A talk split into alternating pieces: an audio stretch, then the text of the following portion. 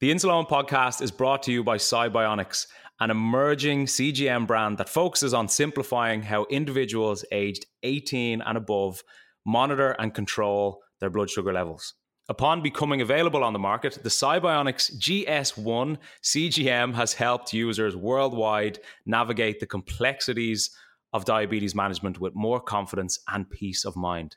Thanks to Sibionics, now more people are able to view and share their real time glucose data, receive customizable glucose alarms, and generate full AGP reports, all directly from an intuitive Sibionics app empowering them with the necessary information to make better decisions about their health.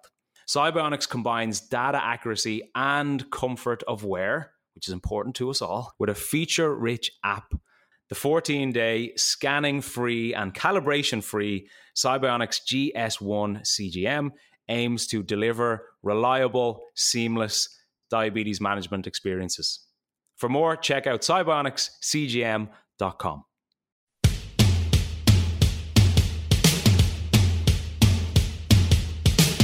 This is the Insuleoin podcast, where I, Eoin Costello, try to redefine diabetes.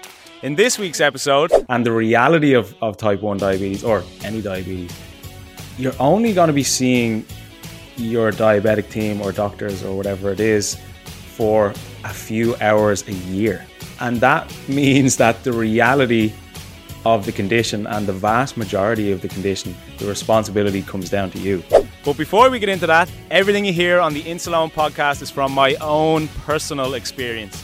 And if you have any worries or issues regarding your diabetes, please contact a medical professional. Now, let's get stuck into this episode. How's it going? Welcome back. Eoin here, obviously. Thank you for joining me for another episode of the Insuleoin podcast.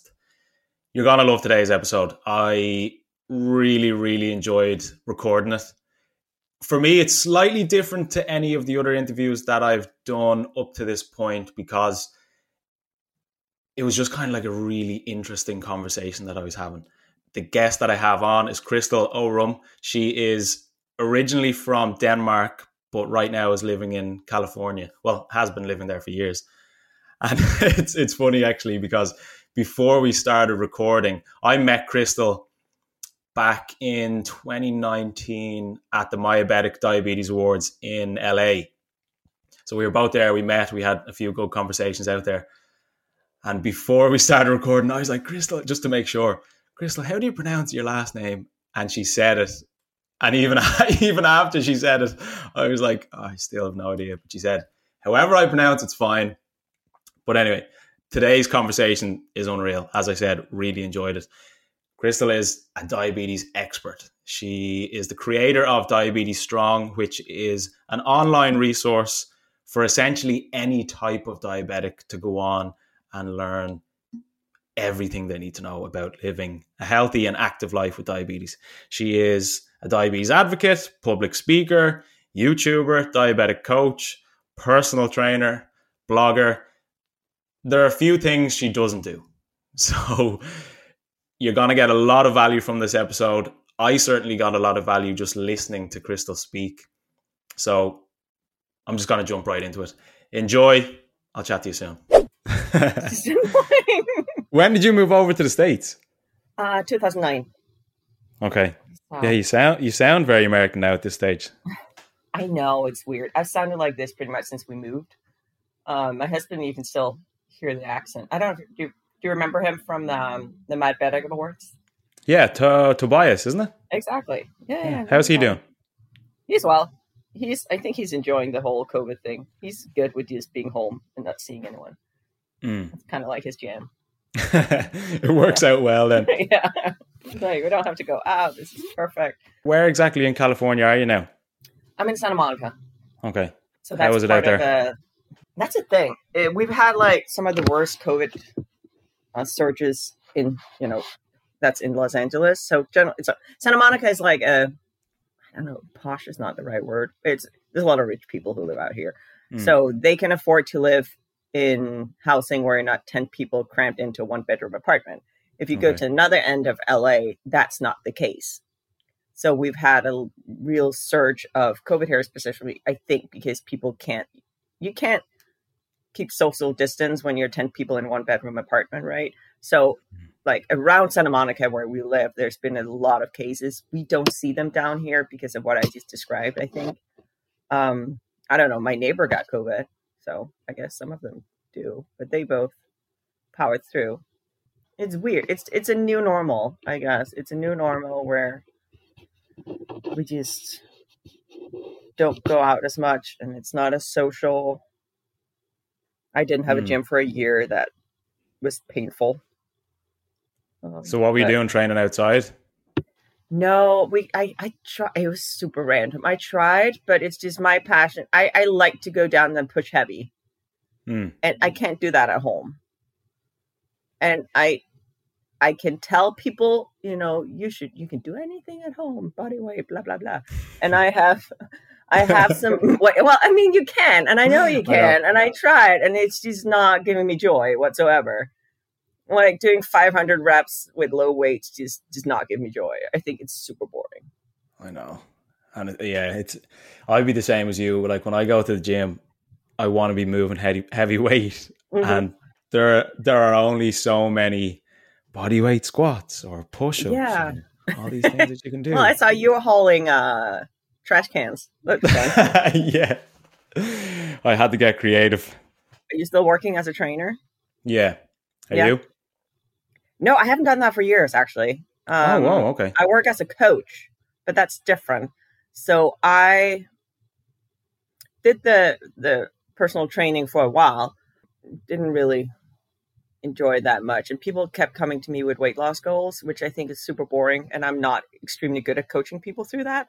Hmm. So ultimately, I was like, I'm just not going to do this anymore because it's not giving me joy, and you know, I'm not sure I necessarily can get people. Well, I, I mean, I can, but there's other people who are more qualified. So what I do, so the coaching I do is I work with people on figuring out how to exercise with diabetes. Um, so that's the exercise component. So that means helping them look for trends because there's always trends. If you know how to look at data, you can find trends. There's always trends. Um, so that's one component. Another component, which is more general diabetes management, is help. So, for example, I have a few clients who don't feel successful when they go to their endocrinologist. So I help them prep for their endocrinologist meeting. Simply going, okay, this is the data you need to bring. This is how you need to talk to your doctor to get the results that you want. So stuff like that, which is interesting that we have to do that. But yeah. So, what sort of advice would you offer to somebody that is going in for their A1C test or whatever it might be? Um, well, it depends on which tools that you have available, right? So if you have a continuous glucose monitor like a Libre or a Dexcom or a Medtronic for that matter, um, it's about you sitting down first, looking at the data and trying to sort of assess, well, what do I want to work on? What do I basically? It's starting, you know, taking one step back. It's when before you go into your appointment, it's like, well, what do I want out of the point appointment? Because I'm the patient and, and, you mm. know, it's my health that we're talking about. So I would say the first thing is, what do I want out of my appointment? Next thing is, I start out by looking at my data before I go to my endocrinologist. That's kind of how I, I support people as well. Kind of let's, let's look at the data and see what is that you want to work on. And let's say the traditional one, uh, or not traditional, the one where people often go low is like 3 a.m. in the morning or 4 p.m. And that's because a lot of insulins like peak after eight hours of the basal insulins if you're an MDI. Well, just pinpointing that, that means that you can go into the doctor and say, hey, I am noticing a lot of lows around 3 a.m. Look at this. Here you can see it in the data. What do you think about me making this or this change? So you come if you come in with sort of a approach and a plan, and then your doctor and you can sort of work on together figuring out what's the right solution for the problem. Rather than think about so here in the US, most people have like 20 minutes with their doctor. If you just come in and go like, I go low, first of all, the doctor will have to figure out, okay, is this a perceived you're going low or is it actually in the data? Then the doctor has to sit down, look through all the data. That takes time.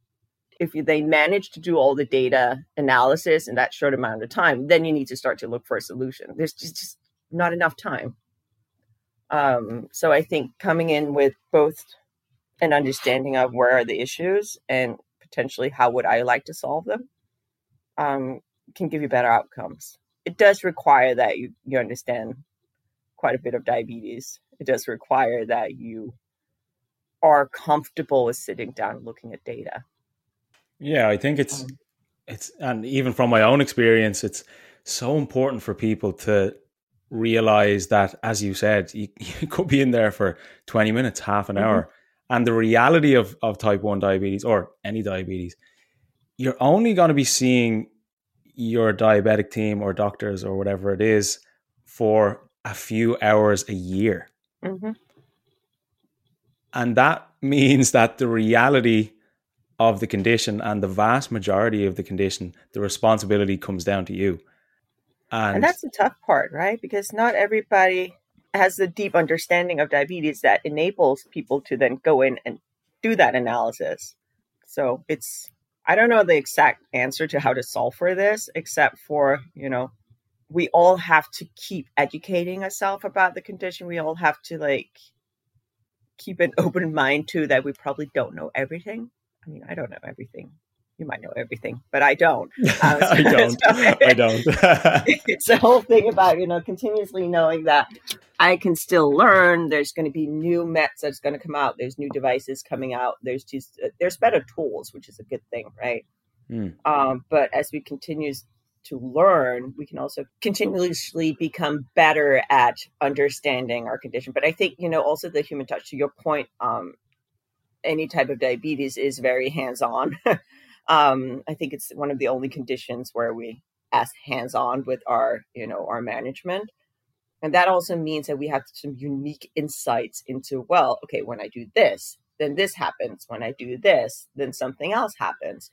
And the doctors see a lot of different people living diabetes, obviously, but often I think I find that often I get textbook answers back, which I'm like, this is great, but it's not really applicable to me. Or the nuance I get back from the doctor, like response going like, well, you know, this insulin lasts up to so for example, I switched to Tresiba. That lasts up to 42 hours in the body. Up to right? That means that how long it actually lasts in my body is going to be dependent on my body, how fast I metabolize insulin. Um, and so it's like the doctor can give me that textbook answer, but I have to then do my own, let's say, on body experimentation to figure out, well, how long does it actually last? You know, when is the best time for me to take this, you know, insulin for it to work best for me? Same, I switched from Levemir which is another long acting insulin. So I, I, use multiple daily injections, right? Like you do. Um, mm. And I switched from Levemir. So Levemir is set to last up to 24 hours. It, in no way lasts. So after I used that for like 15 years. So I realized it was like, that is not lasting even close to that for me. Maybe 12 hours and a good day, maybe up to 14 hours.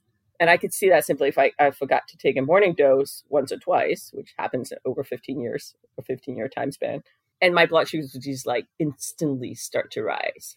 So, I mean, again, we can get textbook responses from our doctors, but in reality, we have to, you know, take that back and figure out, well, how does it actually apply to our own bodies? Yeah, of course. And we're both kind of preaching the same thing here of there is a certain amount of information that we can and will get from medical teams. Mm-hmm. But it comes down to that just consistent trial and error yeah. with our own bodies, with our own diabetes, understanding, like you said, how long is this insulin actually lasting in my body? Mm-hmm. When should I take more? When should I take less?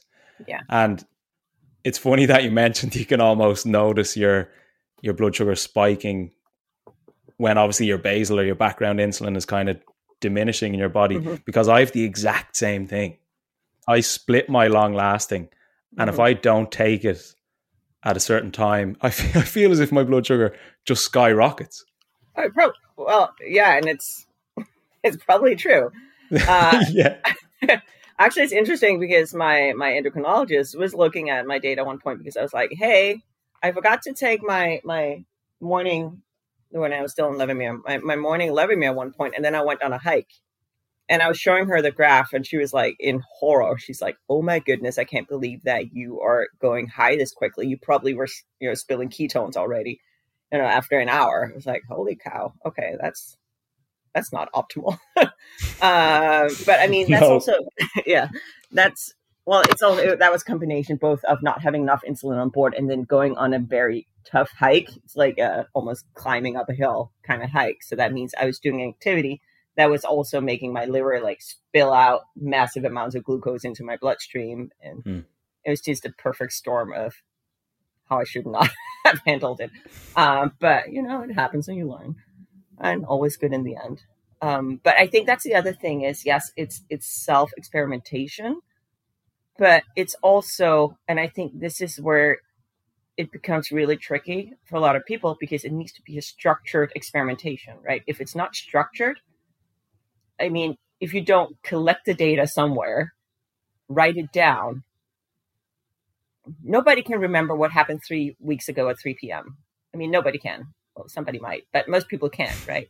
So I think if we don't document things, if we don't write them down, if we don't like compare data side by side, that then you won't see patterns and you won't see trends. And it's back to when we talked about things that look random, then it looks random, right? It's same things. People say, well, sometimes I hear people being frustrated because they're like, well, I do the same type of exercise and I get the different result every time. And then when we start to talk about it, it turns out it's because some days it's fasting, some days it's not fasting, some days it's that exercise in the morning, sometimes that exercise is done in the evening.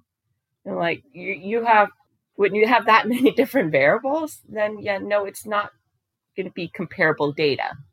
Whereas if we said, okay, let's do the same type of exercise every let's say we prefer to exercise in the afternoon. So every afternoon, and we're going to try and have the same amount of insulin on board. Then you can start to compare. Then it's comparable data, right? So let's say that we three times in a week do go for a jog, 30 minute jog at 4 p.m., and we have some food on board. Well, then you can start to see, well, when I do this, what happens? And I think that's kind of the missing link often is that we have too many variables going on at the same time and we're changing 700 different things. And we're expecting to be able to see a pattern which is nuts. So again reducing the amount of, uh, of variables focusing on a few things at a time and then trying to figure that component out i think that's how we succeed. That's i mean that's worked tremendously well for me. That's how i kind of started out when I started exercising more intensively. That's how I started out finding what I call my formula for exercise and diabetes. And I kind of find that, you know, as I teach it to others, well, I'm not super surprised about it, but it works for others as well, right? um, and I think regardless of how your structure is, so some people like, so in the beginning, I had this like tiny little notebook and I would just write down, going like, okay, mornings, I'm doing this. This is the amount of insulin I take. This is the outcome and I kept doing that. And then I would just go back and I would look at my data. Now I'm, well, I do love my Excel sheets. So I create an Excel sheet where I just have everything there because then I can also, you know, I can do graphs, I can do all sort of fun stuff. But it's just, we each have to find a way where we can see our data. And data is everything from what did I eat to how did my blood sugars react, you know, what time of day is it, all these things. And if we can find a way to set up our data in a way though so that we can go in and analyze it or give it to our medical team so they can analyze it. Or show it to a friend so they can analyze it with us something right? As long that's that's really the key to success. Um, and again yeah, if excel sheets scares you then don't do that. Do something else. Yeah it doesn't have to be like a, a very like over the top excel sheet. I am the same as you. I i'm really rigid with how I manage my own diabetes.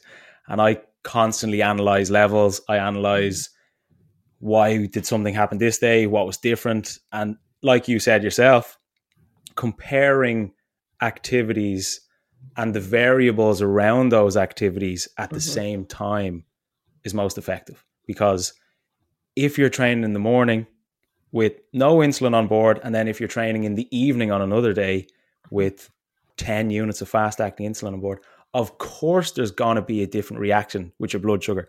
Mm-hmm. And you may automatically associate that difference with is it my insulin? Is it the time of day? Is it the food yeah. I did or didn't eat? And it's impossible then to understand the true impact of the exercise itself.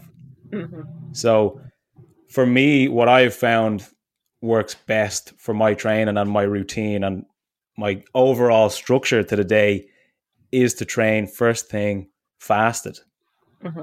Because what I find with my diabetes is that when I have no fast acting insulin on board, I can just sail through a workout and flatline blood sugar. Yeah. And I actually saw, I think it was one of your Instagram posts I saw only today. You had said that you went out for a run and your blood sugars skyrocketed.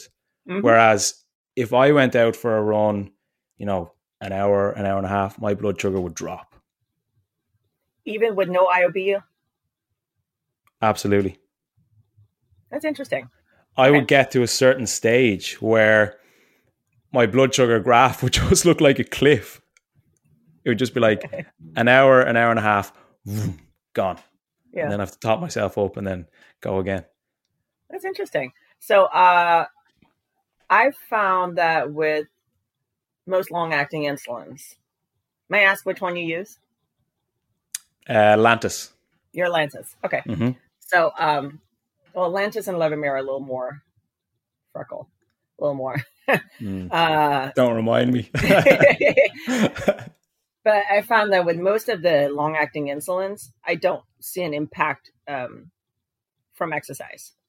And that's actually led me to be like, I think we in the community and in the medical community, they should have been doing this for a long time, but they don't talk more about IOBs, active insulin on board. So, meaning, you know, how much do you have going from your rapid acting insulin? because in my experience, um, most people predominantly see, you know, those it's called call it negative impact of exercise. So the sharp drops if they have too much IOB going. And I think often that conversations is not had. So people are just, I think that specific post that you're talking about, my point with it was that certain activities can make my blood sugars go up.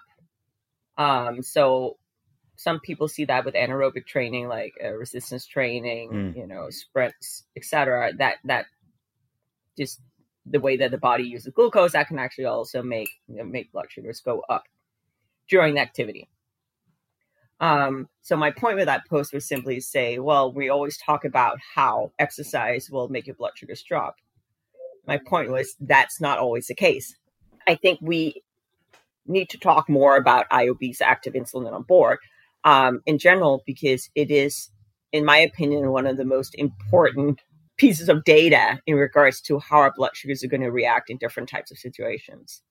Um, and I know not everyone kind of knows their IOB um, in the sense that if you're if you're on an insulin pump uh, and you look at your screen, it'll tell you your IOB.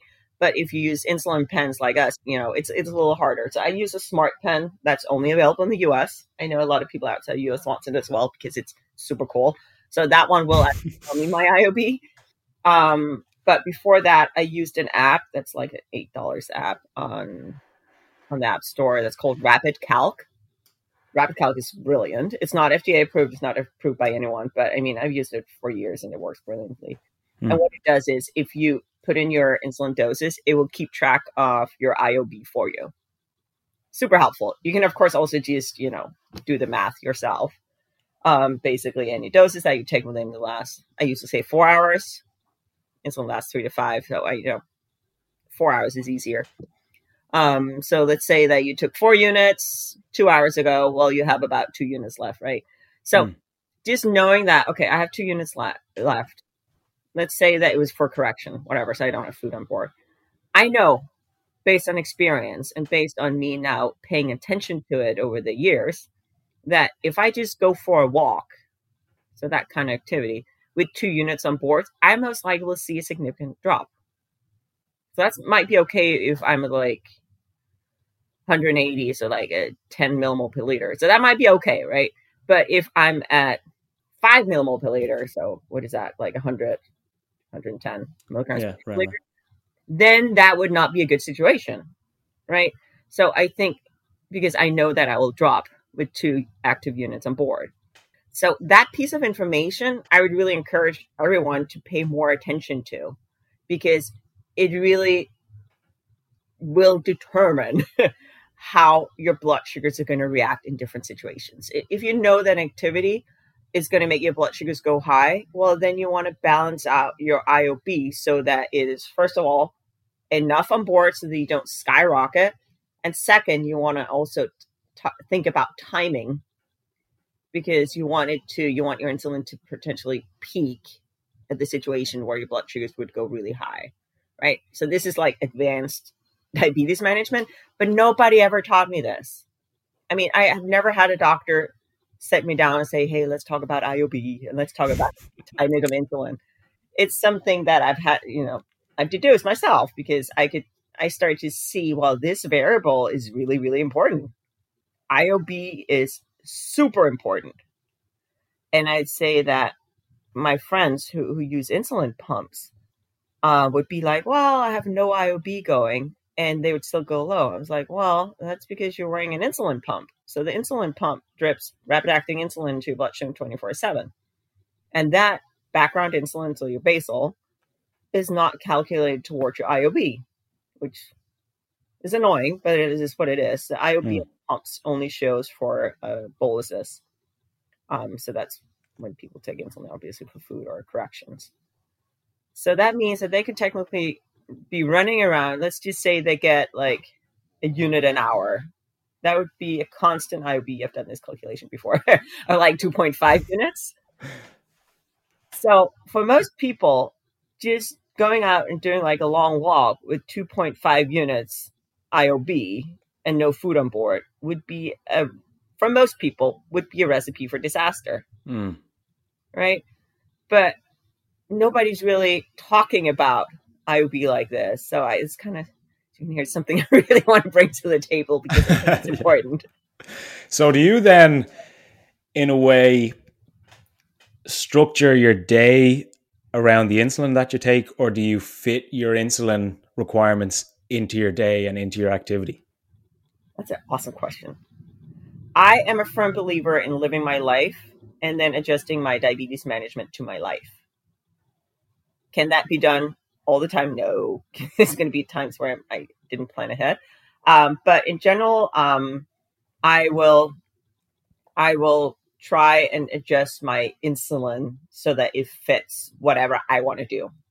Um, so, have you found that from your own experience, it's easier to live the life that you want to live when you have that certain level of structure to your day? You can kind of predict what you're going to do. You have a plan rather than just kind of going about your day and taking insulin as you go.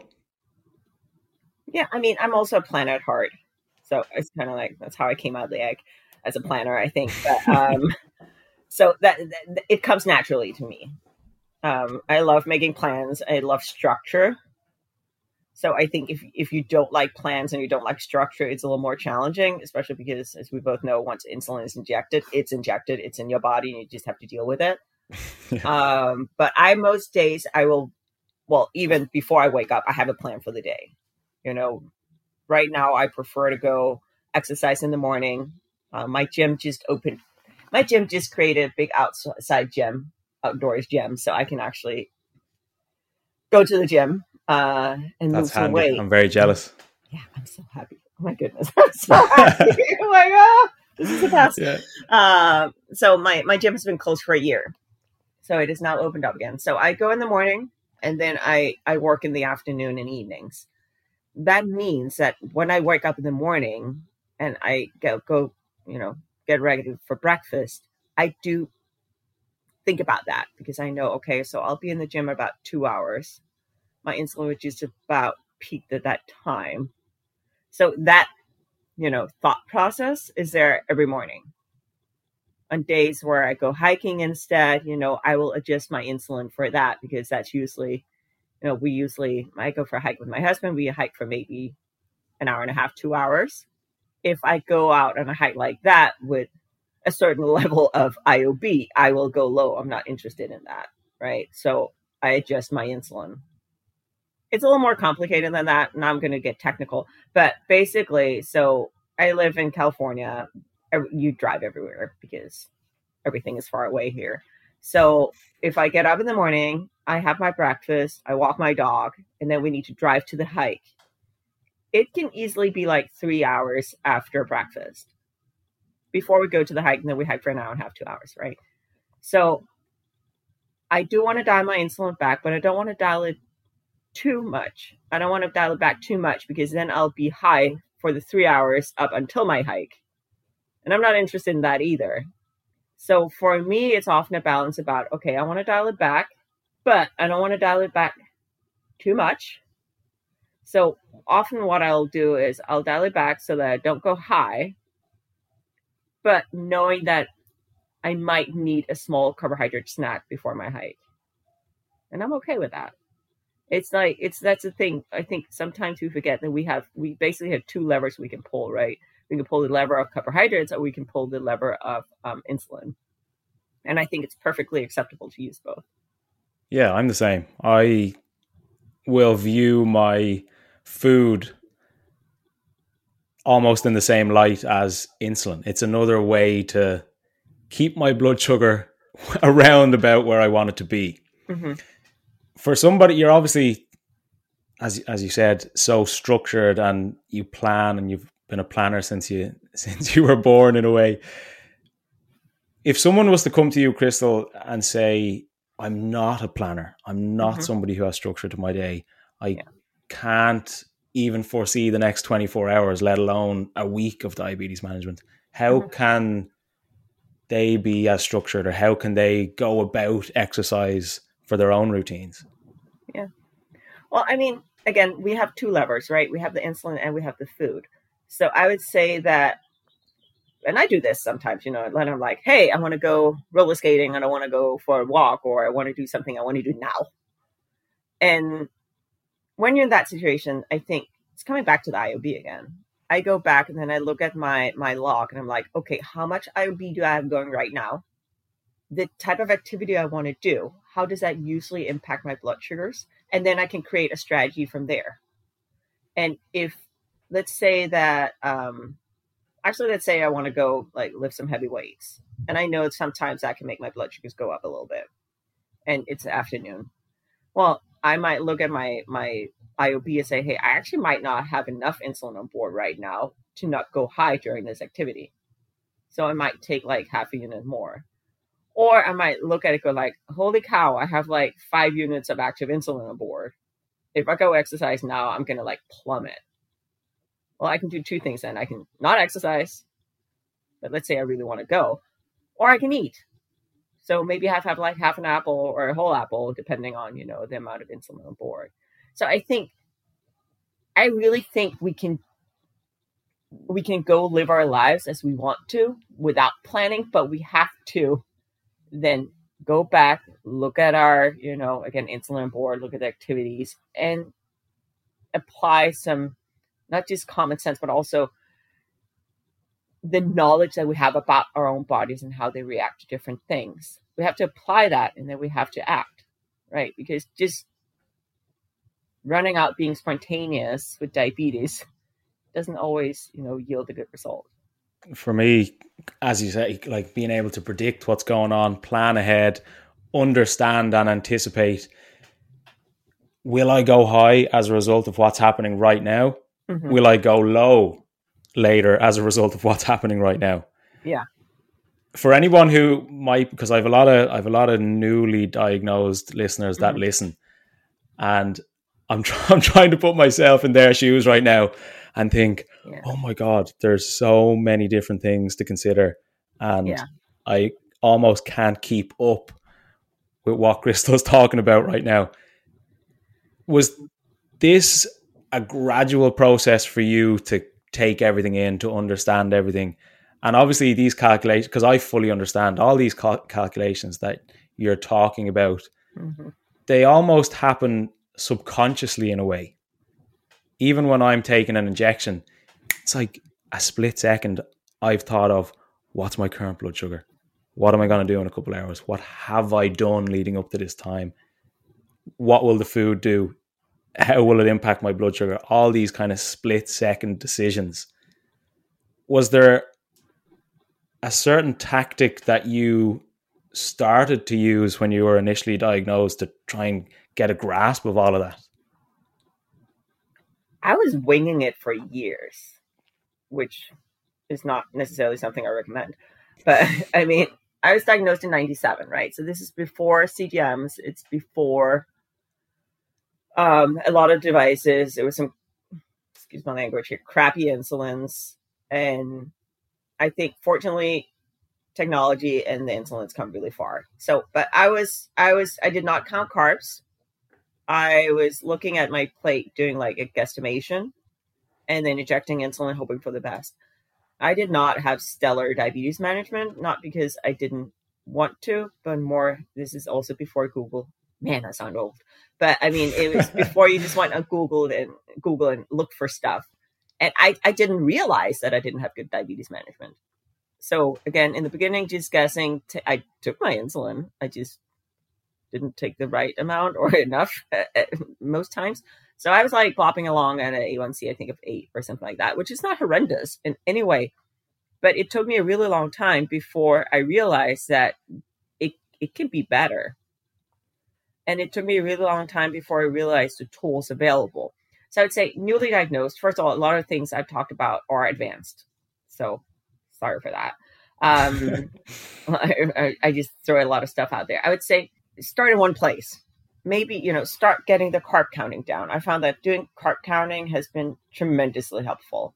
So that means, you know, actually figuring out how many carbs are in your food. I food scales are amazing. I think those have been a stellar tool for me looking things up. I use a free app called MyFitnessPal to help me calculate carbs. I use that on a daily basis now. Um, I weigh out my food, I put it in there, it tells me the carb count because when you have the carb count and then you can start figuring out your um, carb ratio. So how much insulin do i need for a certain amount of carb at different times of day? Because all that changed right? So i would start with something basic like that and once you have that down then you can move on to sort of the more advanced stuff which is well i would be for exercise etc and i would say also just given that there are a lot of tools available now use them if you're an MDI, I mean, use one of the use the app I mentioned, Rapid Calc, or I think in Europe, mySugr also keeps uh, track of mm. I'm not 100 percent sure, but I think it does. So there are tools out there we can that we can use that can make life easier. I'm all for making life easier. I mean, once I downloaded one of those apps, and all of a sudden, all I had to do was put in my blood sugar and my carbs, and it calculated everything for me. And I was like, holy cow, I don't have to do math in my head anymore. This is amazing. Because, well, I mean, the if you do the whole formula, you're supposed to say, okay, my blood sugar, is it within range or not within range? If it's not within range, I need to apply my um, my correction factor that then plus minus the insulin that needed for correction, then my my carb ratio for the carbs, then you're supposed to subtract your IOB, and then you get to your dose. I don't think anybody's actually doing all that math. I mean, I was looking at my plate and I was doing that math sort of intrinsically, sort of like in my guessing. But having a tool, an app, or an Excel sheet, whatever you want to use, that can help you do that math on the go is extremely helpful. So yeah, newly diagnosed, you know, learn the basics and then use the tools that are available to us. And if you have an insulin pump, your insulin pump is doing all those calculations whenever you use a bolus wizard. I think it's called bolus wizard or bolus calculator, depending on what tools you use. Yeah, I think bolus wizard is a is a popular one over here. Yeah. From yeah. somebody who is so vastly experienced, even just listening to you speak, you just know so much and it's refreshing to hear. Do you have from your own experience like a go-to story or a go-to incident of what not to do with type 1 diabetes or on the other hand a good example of something really good to do that you learned from a specific moment so this is a weird story that just popped into my head. So uh, a year after my diagnosis, about a year after my diagnosis, I went backpacking through India because that's what I wanted to do. And I had this awesome diabetes nurse. So when I was diagnosed, uh, I was assigned a pediatric pediatric diabetes nurse. And she's amazing. I connected with her actually last year again after 20 years, so that was kind of cool. Um, but it. She was amazing. She was like, "Well, you're gonna be able to live exactly the life you want to live. You just, well, of course, you need to you need to think about a few more things now that you live with diabetes." Uh, and one of my plans was that I wanted to go backpacking through India. And she's like, You're doing that? Of course you are. I was like, Okay, I'm going. That's that's cool. Uh, so a girlfriend and I, it was like leap year for us. Uh, we wanted to go, and she came to the clinic with me, and um, she learned, you know, all the things about, you know, if Christel falls over, you know, you need to give her glucagon, and this is the insulin um, and all these things. And what we were also told back then, this was back when we had all this crappy insulin. So my basal insulin was one of those. It's like cloudy one that had a, had a little ball in it. You kind of had to mix it, but you had to mix it very gently. If you mixed it too hard, it would go cloudy. It would go bad. You could use it. If it was exposed to like, I think the newer insulins are better, but the old insulins like if was exposed to heat or cold, it would go cloudy. It'd go bad so there's all these things and my friend and i was like well you know we're living our lives whatever so we went on a camel trek through rajasthan which basically means you're on a either on a camel or in a like cart uh, be pulled by the the camel which means that you're being like shaken for 10 hours a day and then it got extremely cold at night and it got super hot a day a day so all my insulin basically went bad so i guess one thing not to do is like listen to your doctor. Don't do stupid stuff. But anyway, I think that all my insulin went bad, and I was in India. It was not optimal. Oh, no. And this is a year into my diagnosis. But the other hand, my doctor, my my my, not my doctor, my, my nurse had taught me. She's like, you know what? You'll figure it out. Don't worry about it. And that was kind of the approach I, and this is still the approach that I have to diabetes. I'm going to figure it out. You know, it's not like I'm on the moon and I, I had a really interesting trip. Um, I was gone for three months. I managed to get new insulin shipped down to where I was at. That went bad as well, so that was not optimal. And I managed to go buy some insulin somewhere else. So I think even in situations where, you know, I wasn't listening clearly because I then went and did that camel trek and didn't think things true. But despite everything going wrong, despite me not having my insulin. I still have my rapid acting insulin. Um, so I could still manage, right? And it's one of those things going like, it's going to, you know, it's going to be okay if you have a contingency plan, which I did. And if you just keep cool.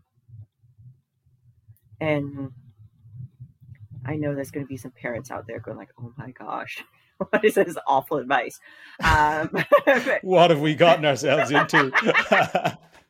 but for me, I think it's really important to know that as long as you have a plan B, you're going to be okay, right? And my plan B, I this is again, this is before. I not old again. This is before cell phones, so I was faxing. So you know when you put a piece of paper into a machine and sends that, you know, uh, I was faxing with my nurse and I was like, okay, this is not good. I don't have any basal now because all my basal got back. She's like, well, you still have your rapid acting insulin. You have your plan B. So you just have to act as if you're on an insulin pump, right? So you give yourself, you have to give yourself rapid acting insulin at least every four hours and you'll be fine. Was it the pain in the neck? Yes, but I was fine, right? So, I mean, what I've done over the years is and this is going on for what 23 years now i've traveled the world and i it's always been it's always been fine right um in the sense that i understand insulin i understand how different types of activities are going to impact me i understand that if my if my insulin goes bad I, there are options to getting other insulin. I know that if I have a severe low blood sugar, I have glucagon with me. You know, I've taken all the precautions and things are going to go wrong, but I'll figure it out. you know, I'll figure it out, and I always have. Um, might have been born on a lucky star. I don't know, but I think it's also just, you know, having the belief that, re- I, and I really do believe this, and I know not everybody's on the same page, but I really do believe there's nothing I can't do with diabetes. I really think that, you know, if I, I'm kind of, I kind of done it. You know, I, I got, I got my education the one I wanted. I traveled the world. I ended up moving. I grew up in Denmark. I ended up moving to a different continent, and I live in the U.S. Um, I competed in fitness competitions. I've done all these like things that, of course, I can. Why wouldn't I? That seems to be your your go to motto. Is there's nothing you can't do with diabetes. Do you think that if you didn't have diabetes, you wouldn't have done those things? no, I would still have done them because that's I lead with what do I want to do, and then I adjust my diabetes management to fit that. I realized that if I wanted to be active duty military, if I wanted to be, well, actually now you can be a pilot with Taiwan, so that's fine. But there's certain, you know, career choices that you can't do with diabetes just because they won't let you in. Um, I've just never really had an urge to to go in any of those directions. Um, but yeah, no, I always lead with what is it that I want. Um, same thing with exercise. When I got really into exercise, and when I started competing in bodybuilding competitions, that was not because of my diabetes. That was because I moved to Santa Monica, California, and all of a sudden I was emerged into this like fitness culture, and I saw all these like really fit people. And I remember looking at, and I, I think muscles are beautiful, and I remember looking at it, go like, wow, I want that. You know, I, I want that physique. I want that strength. Nothing's gonna stop me. well, it's like, it's like it's nothing to do with diabetes. I mean, the fascinating part was it really taught me a lot about my diabetes because all of a sudden I was putting my body to, through a different type of exercise regime, a different type of eating pattern, and it just it forced me to to gain a lot of you know understanding of my body I hadn't really had before. Um, so I think it it ultimately ended up I've never had as good diabetes management as when I competed. Um, so it, it taught me a lot. Is it a sport I would recommend for others? Like, not necessarily. Um, it's very taxing on the body, but it did. The the eating patterns, the training patterns were so structured. It just meant that you know I was weighing every gram of rice I would put into my body, I was looking at my my blood sugar. So this was before I, ha- I had CGM. Uh, so I was looking at my blood sugar readings even more often, and all of that structure and all that data just meant that I had a lot of realizations about, huh, this type of exercise does this to me.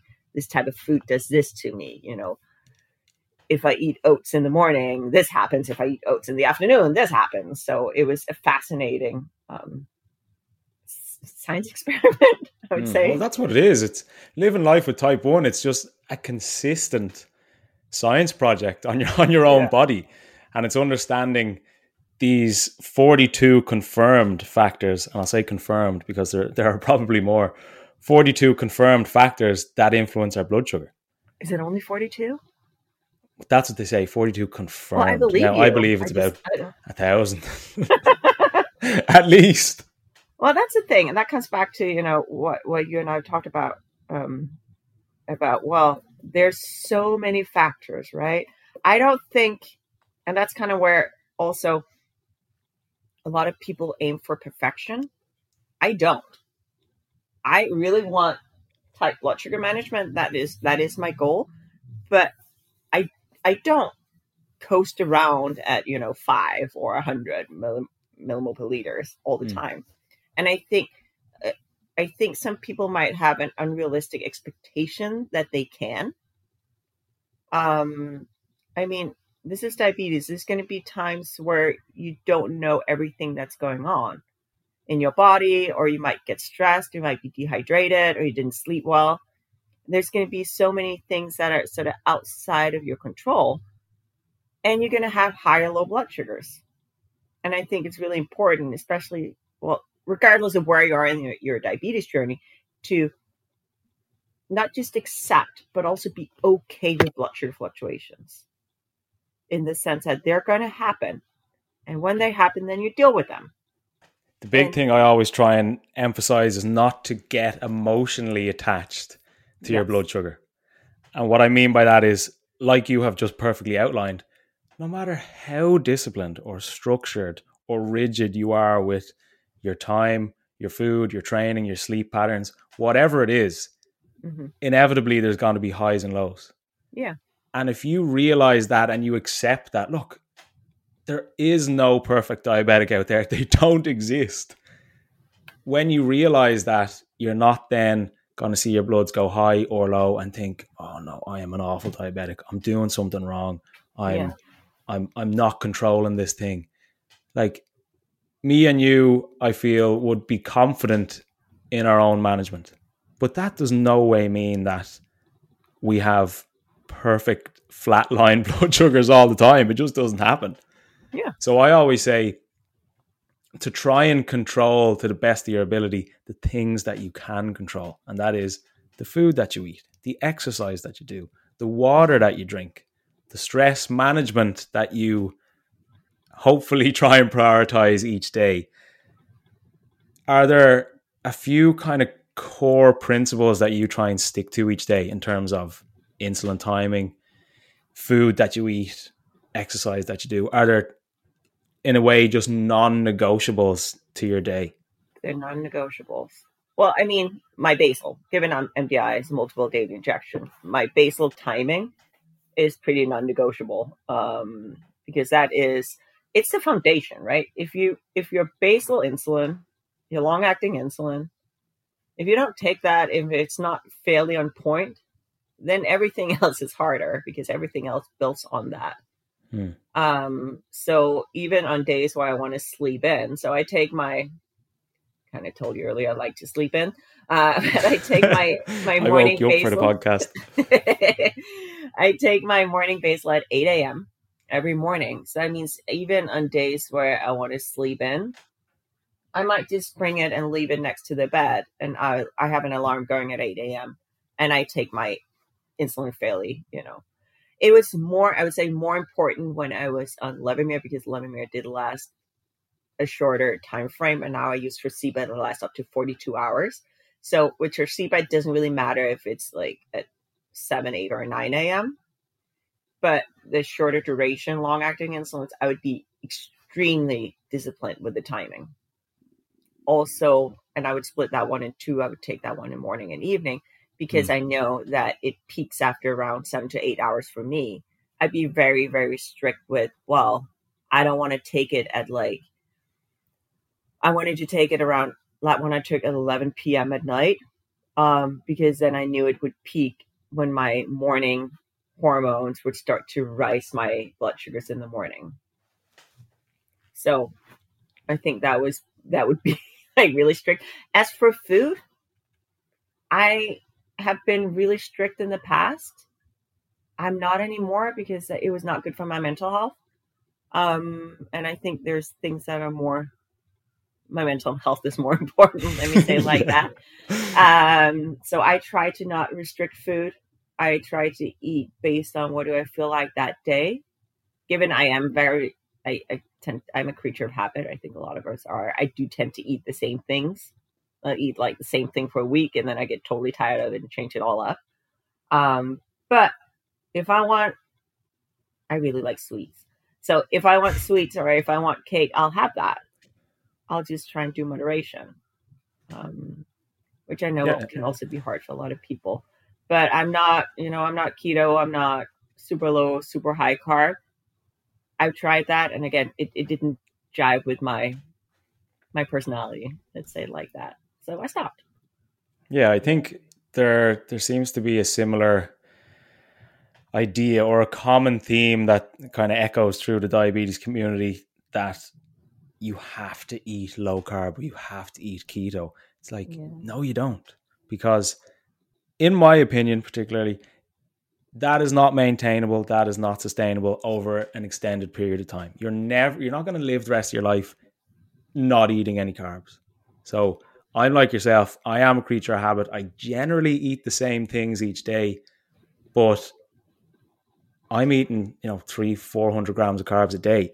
and I can get away with that with my blood sugar because, like going back to our earlier conversation about insulin on board, I understand my insulin activity. I understand how my body will respond to insulin. So therefore, mm-hmm. I can eat whatever I want. Yeah. So it's not about restricting what you eat with type 1 diabetes. It's just understanding how to eat with type mm-hmm. 1 diabetes. Yeah, I think that's spot on. And I mean, I actually do think there's a few um, unicorns who do really well uh, on keto and can do that for a long time. I think it's super important. I, if anyone's listening wants to try out keto, do it. Just also know that if it doesn't work for you, cut your losses. I mm. tried it. It was a, my body hated it. My insulin resistance was awful. I gained a ton of weight, which I know people on keto tell you that you won't, but basically, if you're eating too many calories, you're going to get weight. And I hmm. was. So my. So what were you eating on your keto diet? I was eating a lot of. How cheese. many calories do you think? See, that was the thing because the whole the school of thought that I was kind of trying to follow was, well, you don't have to count calories, so that's why it's so it's not going to be like mentally restrictive. So that was kind of the one of the reasons why I wanted to try it out. It was like, okay, I need to do something where I don't focus so much on on the calories or all of that. I just want to eat when I'm hungry. I'm always hungry. So I mean, for me, me I, could eat, I could eat a lot of cheese. Uh, so it was just, you know, given fat is very calorie dense, it just meant that I was consuming a boatload of calories, which is, which fine. It's just more than I needed. Uh, but it was more the insulin resistance. It was awful, and my digestion was awful as well because I wasn't getting enough fibers. So I clearly wasn't doing keto, and you know, in a way that worked for my body, or probably wouldn't work for anyone. I don't know. Even in the end, my endocrinologist, he's like, "Can you please stop? Is this awful for your body?" You know. Mm. And I was like, "Yeah, you're right. It is, and I'm not happy." So I stopped. And I think that's kind of one of the things as we, when to your point about the diabetes community, there's a lot of people going like, well, you have to eat a certain way. And if you eat a certain way, it's going to be, you know, your road to happiness. I think it's okay to go down that road and just try it out. You don't know if it's going to work for you until you tried it. But it's just really, really important to then realize when it's not working. And then again, as I said before, cut your losses, move on, do something else. Yeah, it's the constant trial and error. And there's no, like we both know all too well, there is no one size fits all with type mm-hmm. 1 diabetes. Like, mm-hmm. even though me and you consistently have that goal of, I want my blood sugar to be stable, how we go about that can be completely different. Yeah. It's like the result we want is the same, but the equation that leads to that result is miles apart.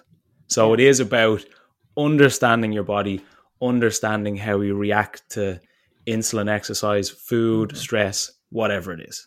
And I think that's the main thing that I realized shortly after I was diagnosed was that there are so many different things to consider here. Mm-hmm. And I'm only going to be given a baseline amount of information. It's about what can I learn? What can I understand about my unique diabetes? Because it's unique to me. Yours is unique to you. And it's important that we know these things.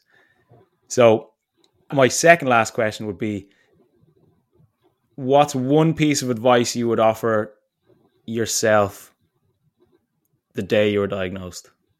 Yeah.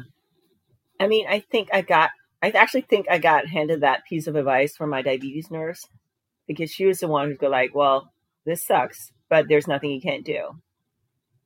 And that one, that stuck with me. Um, I think, you know, those initial thoughts and feelings that you have when you're diagnosed and it seems like wow and then I, I, do i have to like change my whole life do i have to you know live a certain way can i never eat a lollipop again you know all these things right um and i think the important thing I would empathize what what she said and just say, well, live your life based on what you want to do, and then adjust your diabetes to that life because I really think that's doable. I mean, I've I've done it, so so you can, yeah, lead with what you want to do. It's similar to what I was told when I when I was diagnosed. I had a great nurse in my hospital too. And she essentially said the same thing. She said, Look, Eoin, this isn't ideal to, to be diagnosed with type 1. Yeah. But she used the analogy of you can live your life, you can do whatever you want, but just keep stirring the pot. And diabetes is kind of like that pot that she was saying. You just need to keep stirring, make sure it doesn't overflow, make sure it doesn't get too hot, and you can still do anything you want. Yeah. If you had the opportunity to thank diabetes for something, what would that be?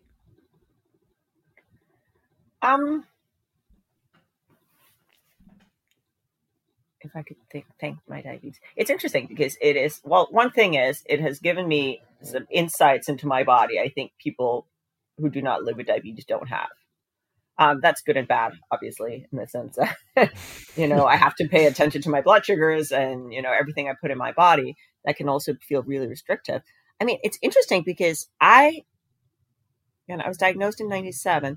My first job out of business school. So I actually I have a business uh, business degree in finance and strategy, which yeah, it's interesting. But anyway, that was when I came out of business school. My first job was uh, with Novo Nordisk, which is one of the largest manufacturers of insulin. I don't think I would necessarily have looked up that company and gone that route had I not been living with diabetes. That actually led me to a career, uh, a corporate career in diabetes. So I worked in diabetes tech. I worked, well, diabetes medical devices rather.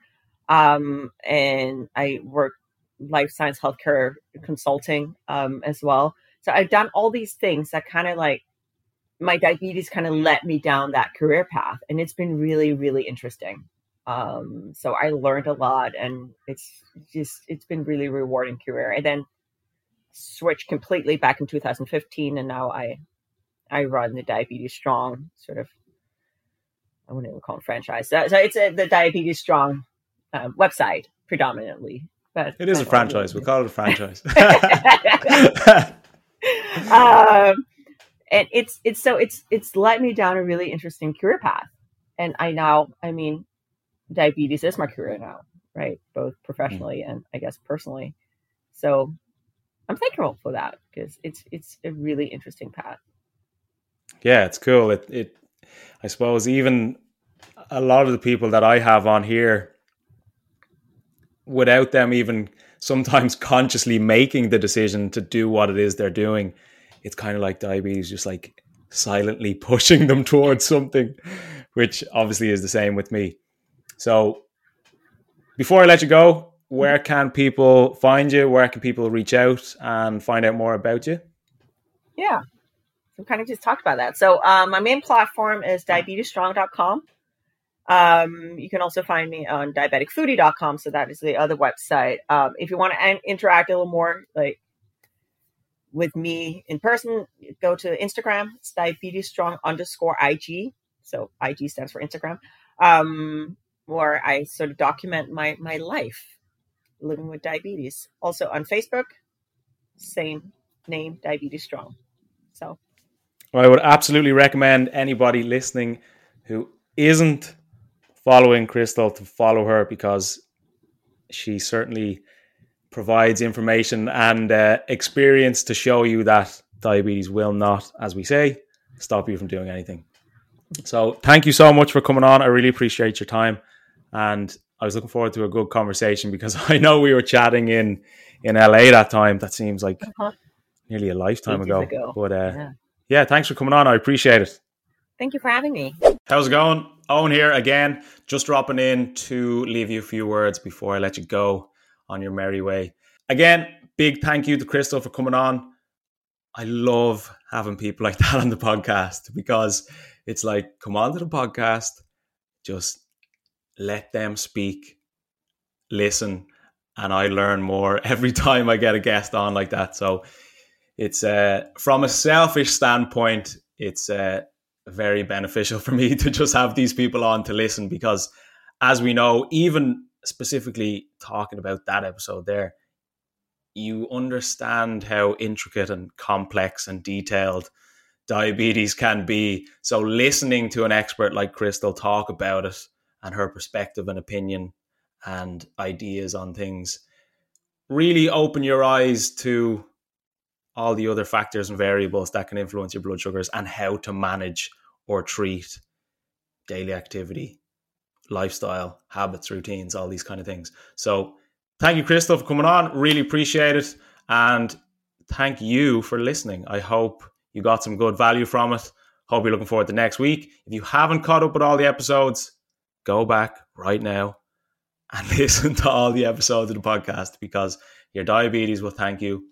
Your diabetes will pat you on the back and say, I appreciate you listening to that podcast because it will help your blood sugar and it will help your diabetes mindset. Have a great day. Have a great week. If you have any questions, stories, thoughts, ideas, please do not hesitate to reach out to myself and Graham via email, the podcast, podcast, the, the Insuleoin podcast at gmail.com. Any story, we want to hear it. Any question, we want to hear it. Have a great day. Have a great week. I love you. See you later.